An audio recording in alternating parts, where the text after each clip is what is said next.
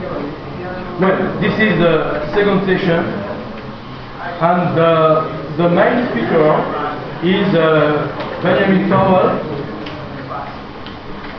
Benjamin Powell is an assistant professor of economics. Sorry, I think. Powell, yes.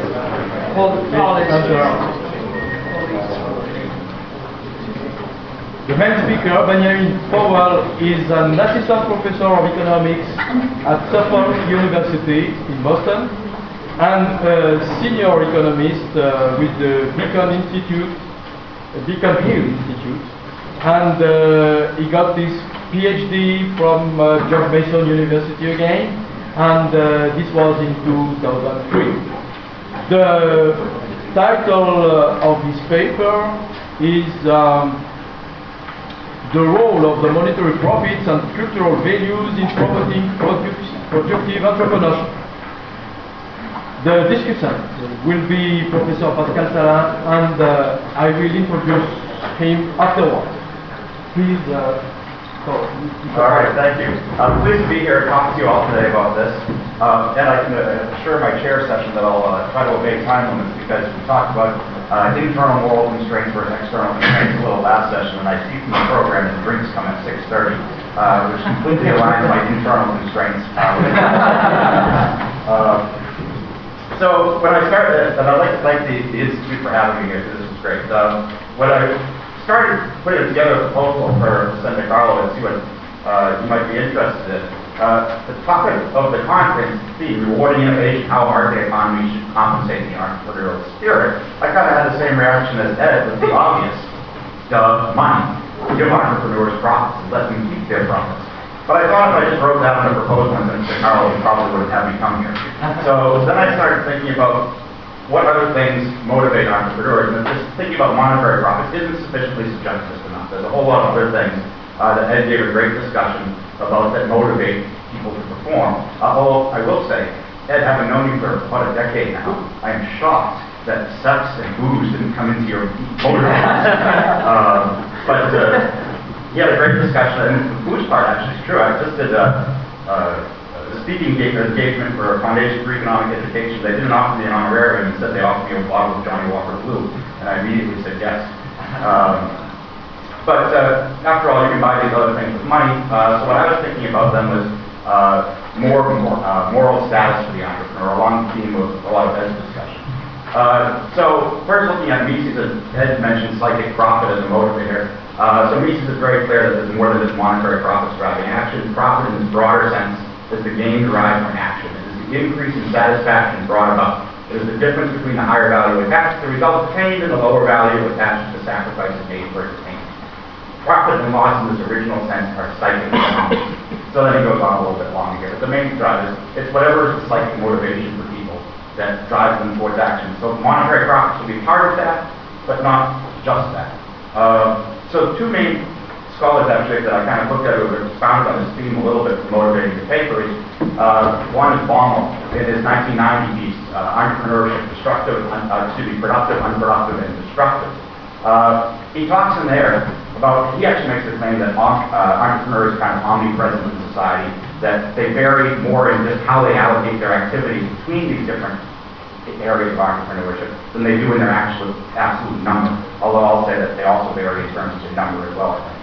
Um, most people who have used Baumol's paper then take a look at the external constraints and how that drives it.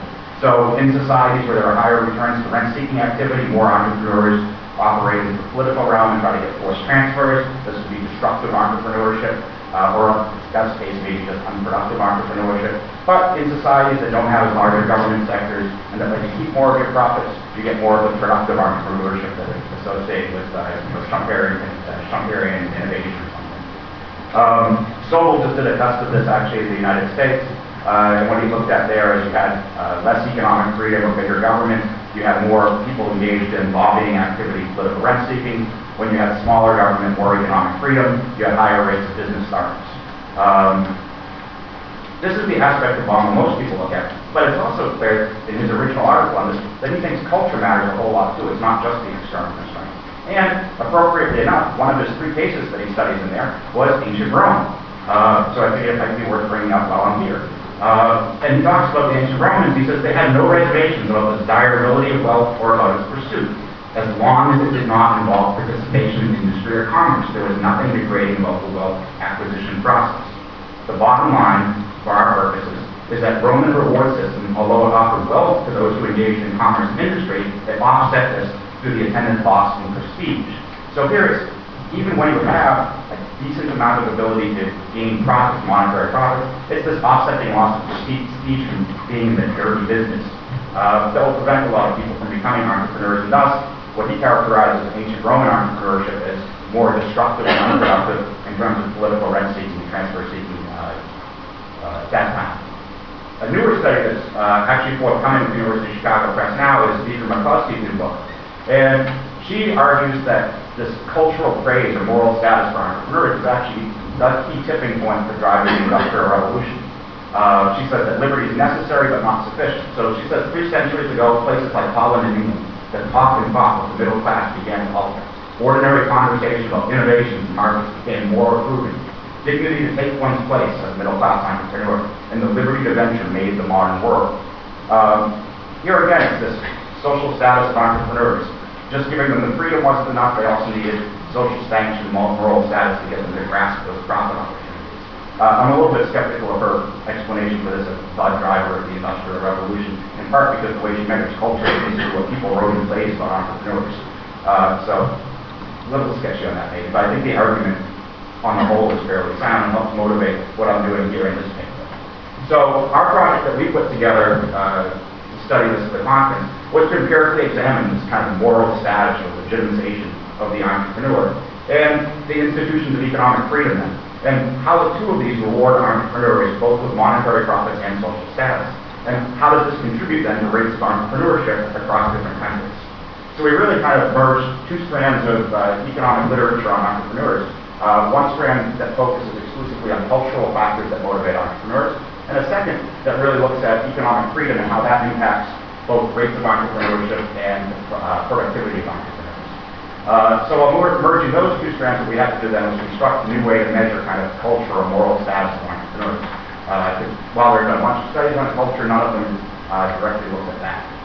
Uh, so the culture entrepreneurship literature, uh, Etzioni uh, in 1987 wrote a good paper that basically argues very consistently with what I'm going to do, that it's uh, that legitimate issue of word is legitimation plays a major role in motivating entrepreneurs.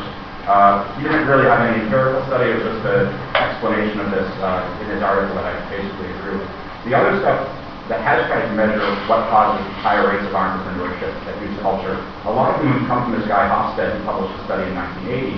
And he had gone around and surveyed people in business in a bunch of countries around the world and had a bunch of different cultural metrics, including one on uh, kind of tendency towards individualism versus collectivism in society. And a whole stream of literature built off this paper, uh, using it to try to explain rates of entrepreneurship. Kind of problematic with that, though, most of the papers are all looking at how do we explain current rates of entrepreneurship, and they're using his measure of the survey back in the 1970s. And I'm sympathetic to the idea that culture evolves uh, certainly, certainly more slowly than economic institutions maybe, but still, a whole lot that's changed since the 1970s when you look around the world and you think about the collapse of communism, the changes in values that happened here. Uh, so it seems to be something a little bit more recent. And he never really gets right at moral status for entrepreneurs and it is the closest you come is to individuals. Uh, another study recently looked at uh, media coverage. So as a measure of culture, how many stories are run about entrepreneurs in the newspaper? Um, and they kind of find mixed results of that. Sometimes it's significant, sometimes it's not. Uh, another one that just came out that actually uses uh, the same survey data that I'm going to use. Uh, my measures looked at instead of what they call post-materialist values. Um, basically, levels of uh, survey response to questions that indicated that people were concerned with uh, other things in society rather than uh, making profits. And not surprisingly, they found when people aren't as concerned about making profits, you get fewer entrepreneurs.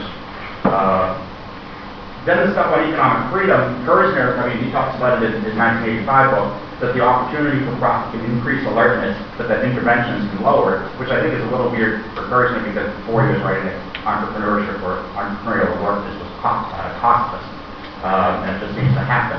But uh, here, I think he's got a much more realistic description of it, where there are actually costs of being alert for profit opportunities. It's not free, and it will vary as you have uh, more opportunities to keep them and fewer interventions getting in your way of grasping them. Um, then more recently, there was a study that used the World Bank's Doing Business Index to try to measure uh, that the index measures uh, how many steps it takes to set up a business, what percent of average national income you have to spend in order to start your business, all of these types of things. Uh, they did that to look at rates of entrepreneurship, and they find that higher capital requirements labor market, labor market regulations do decrease the amount of entrepreneurship, but they didn't find actually a lot of the regulatory stuff mattering. Um, and the suspicion on that is because if you've been to poorer countries, you see there's always entrepreneurs around. What matters is whether they're in the formal or informal sector. And a lot of these regulations just push the entrepreneurship. It's still productive entrepreneurship. It's just kind of less productive because it's stuck in the informal sector. Um, that's probably why those regs didn't show up. It's actually something that comes up in mind as well. Uh, then more recently, uh, came, uh, came out to find property rights, smaller government, less regulation, all of these things increase entrepreneurship. There, the measure was uh, self-employment, uh, starting a business most closely related to two that came out in the last year, one by Sobel, Clark, and Lee in the Review of Austrian Economics, um, and another one that came out in Public Choice, I guess, in 2008. Uh, both of these use Economic Freedom Index to measure uh, quality of institutions, uh, and they both, like us, look across, uh, at a cross-section of countries far uh, they find that size of government and regulation are the two most important areas for promoting more entrepreneurship. Uh, that doesn't mean big size of government, that means less government, of course. Uh, and FOSS as well shows uh, government and sound money actually matters most. So what we set out to do then is uh, construct a new measure of culture and add this in with a similar strategy empirically that they did. Uh, so for entrepreneurship, right, data comes from called the Global Entrepreneurship Monitor, uh, 2008. And what it does is it measures, uh, it's a survey, so it's not uh, registered businesses, which has an advantage because a lot of the businesses remain unregistered in these countries. Uh, so the survey looks at who's been starting up, who's in the process of starting up a business or started a business that's less than 42 months old. Um, obviously, entrepreneurship is much more encompassing than just starting a business. Uh, so I'm not making any broad claims about all entrepreneurship. Here we're focusing specifically on new business creation. And I think there's also a reason for that when we're talking about like moral status entrepreneurs uh, why this is a good way to look at it. Because to some extent, if you're already an established business or an established entrepreneur, uh, if society hates you or loves you, that cost is kind of sunk at this point. So my guess is you're going to be less responsive in changing your entrepreneurial activities once you've already become one. Whereas people who would be more responsive to increased social praise, decreased social praise, those just starting a business who this is at some point.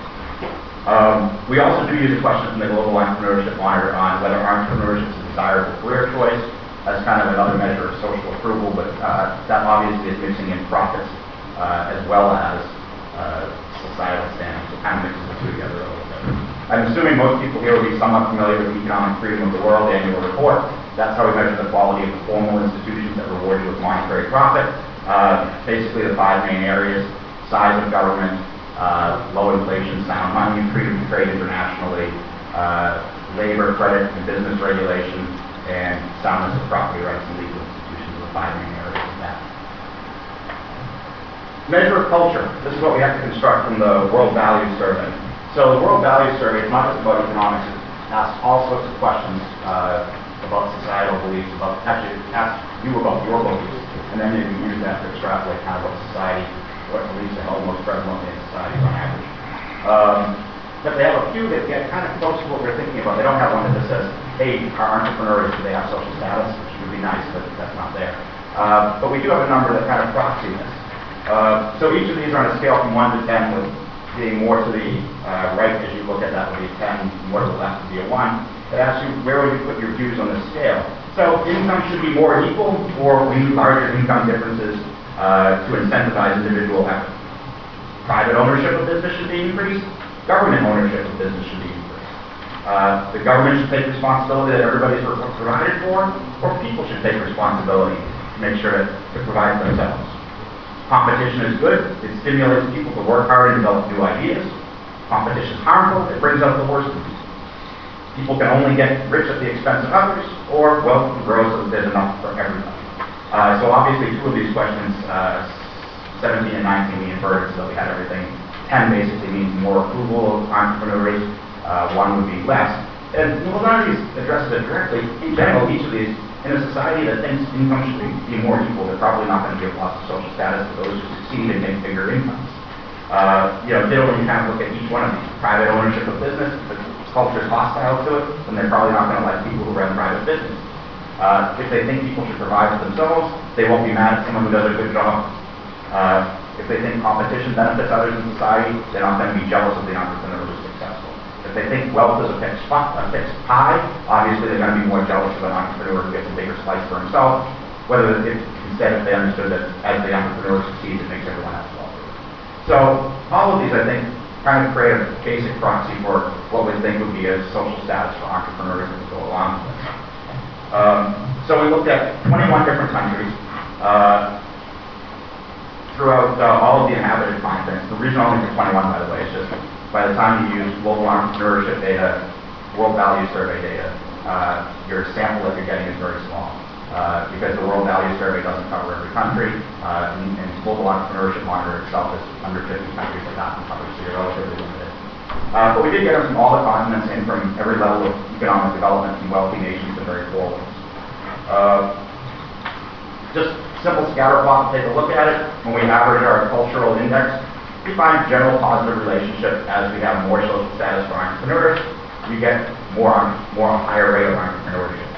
When we did the Economic Freedom Index, we just threw a scatter plot on it. It's not as obvious. Uh, really doesn't show any relationship. But this isn't that surprising given the other papers I already read on this. Most of them found that you had to break down the different areas of economic freedom, and some areas are more important than others for encouraging entrepreneurship. So when you average them all together, it doesn't as clearly. So then our main regression we ran, uh, ran to explore this. Uh, we find that cultural index is significant to put this, uh, so it's significant 5% level, but to put it into economic significance, basically a one point increase, you know, going from four to five or five to six on the index results in about a 6% increase in the rate of entrepreneurship in the, in the society, or a 6 percentage point increase, excuse me, which means that's a big economic effect. It's like going from the rate of about Germany, that's a little under 4, to about the rate of entrepreneurship in the United States, which is a little over 10. So significant impact of culture. Uh, also significant impact to the size of government. The smaller the government, the greater rates of entrepreneurship you have. Here about a 4 percentage, 4 or 5 percentage point increase. Uh, so both the monetary process, they're mattering here too. The size of government is picking up how much does government spend, what are the tax rates. So letting entrepreneurs keep more of that, not surprisingly, encourages more people to become entrepreneurs. Uh, the other areas didn't come up very significant. Regulation came in in the wrong direction. I, I do think the reason for this is that uh, it's just the measure of entrepreneurship the survey is picking up the formal and the informal sector. Uh, so if you have lots of regulation, uh, it might prevent large businesses from growing, but then you're going to get lots of small self-employed entrepreneurs uh, who are the type of people that you see in poor countries trying to sell. Uh, and we did control for a lot of GDP as well. Then we looked and we said, well, let's vary it a little bit. Um, so kind of different tests and seeing different specifications. We threw the career choice in. Uh, and it did predict it, but the economic effect was pretty small. Uh, that was only when you used the whole economic freedom index. Once we broke it down to parts again, that didn't really remain as stable. Uh, when we did uh, combine the whole index with our alternative, we basically created an alternative culture uh, metric. And this was because when we looked at those five questions, there was like individually I scattered them up. There was one bizarre result, and that's what uh, as people thought that the uh, see if I get this right. Uh, instead of increased rates of entrepreneurship, as people thought private business should be expanded, instead you had increased rates of entrepreneurship uh, when people thought state ownership of business should be expanded. And it was like clearly in that direction. It wasn't even just messy. What could be going on here? And honestly, I think what we got in that question is uh, not just social status it, but also a result of what the underlying conditions are in the country. If you're in a country that already has large-scale socialization of business, you might naturally think, yes, we should expand private ownership of business then. As a result, though, since you already have so much socialization of business, there's not much room for private entrepreneurs to get a low rate of entrepreneurship happening. Uh, that's kind of our hypothesis of what was going on with that. So we dropped that question. And when we do, not surprisingly, our results become much more significant, both economically and statistically. Uh, so now it's about an 8 percentage point increase. Uh, and then when we switch it back and do just all the areas of economic freedom, not surprisingly, uh, same results again. Size of government matters. The alternative culture uh, index matters even more. Uh, then the last one, just because the areas, just size of uh, government and sound money come up in other studies as being the only thing significant, we drop the other areas and see results the same. Culture index is still significant, and about the same economic significance, and government sizes as well. Um, so, kind of conclusions here. Uh, first, Mises was right, uh, but don't worry, I'm not going to get Pascal to throw me down the well here. Uh, I, I'm not uh, thinking that I'm testing Mises in any sort of way. You obviously can't test a priori theory with an empirical exercise. I view this as purely an exercise in what Mises would call economic history. Uh, so, Mises, of course, was right. Psychic profit does motivate people. Uh, but now we're just adding empirical content and saying in a historical setting, what are some of the things that drive like profit probably?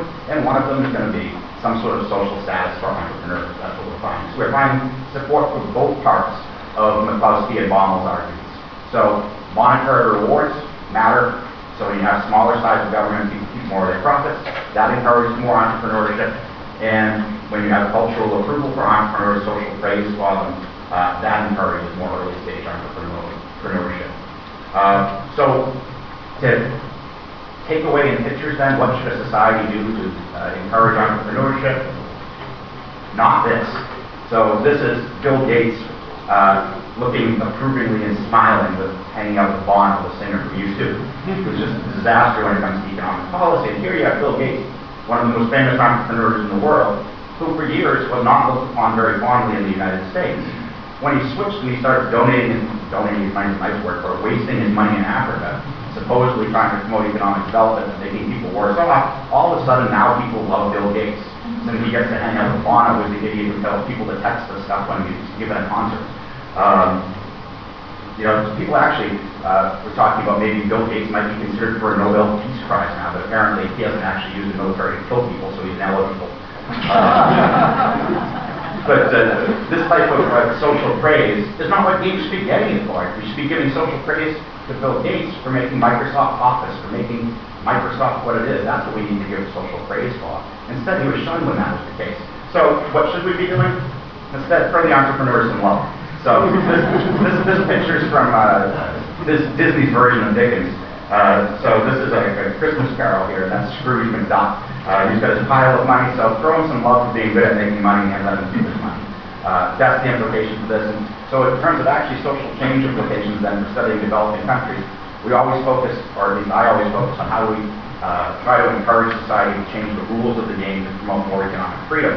And I usually make the point that this is a cultural exercise in trying to get society to basically demand and enforce this on their own government, ideally shrinking or eliminating the governments. Um, but here is another punchline we can also do, and that's encourage social status for entrepreneurs in other countries. So help spread the gospel of this, as according to Stringham in the last uh, last lecture, and get both society to be more freedom-loving and trying to shrink government that way, but also to get them to just give more moral status to entrepreneurs. Thank you.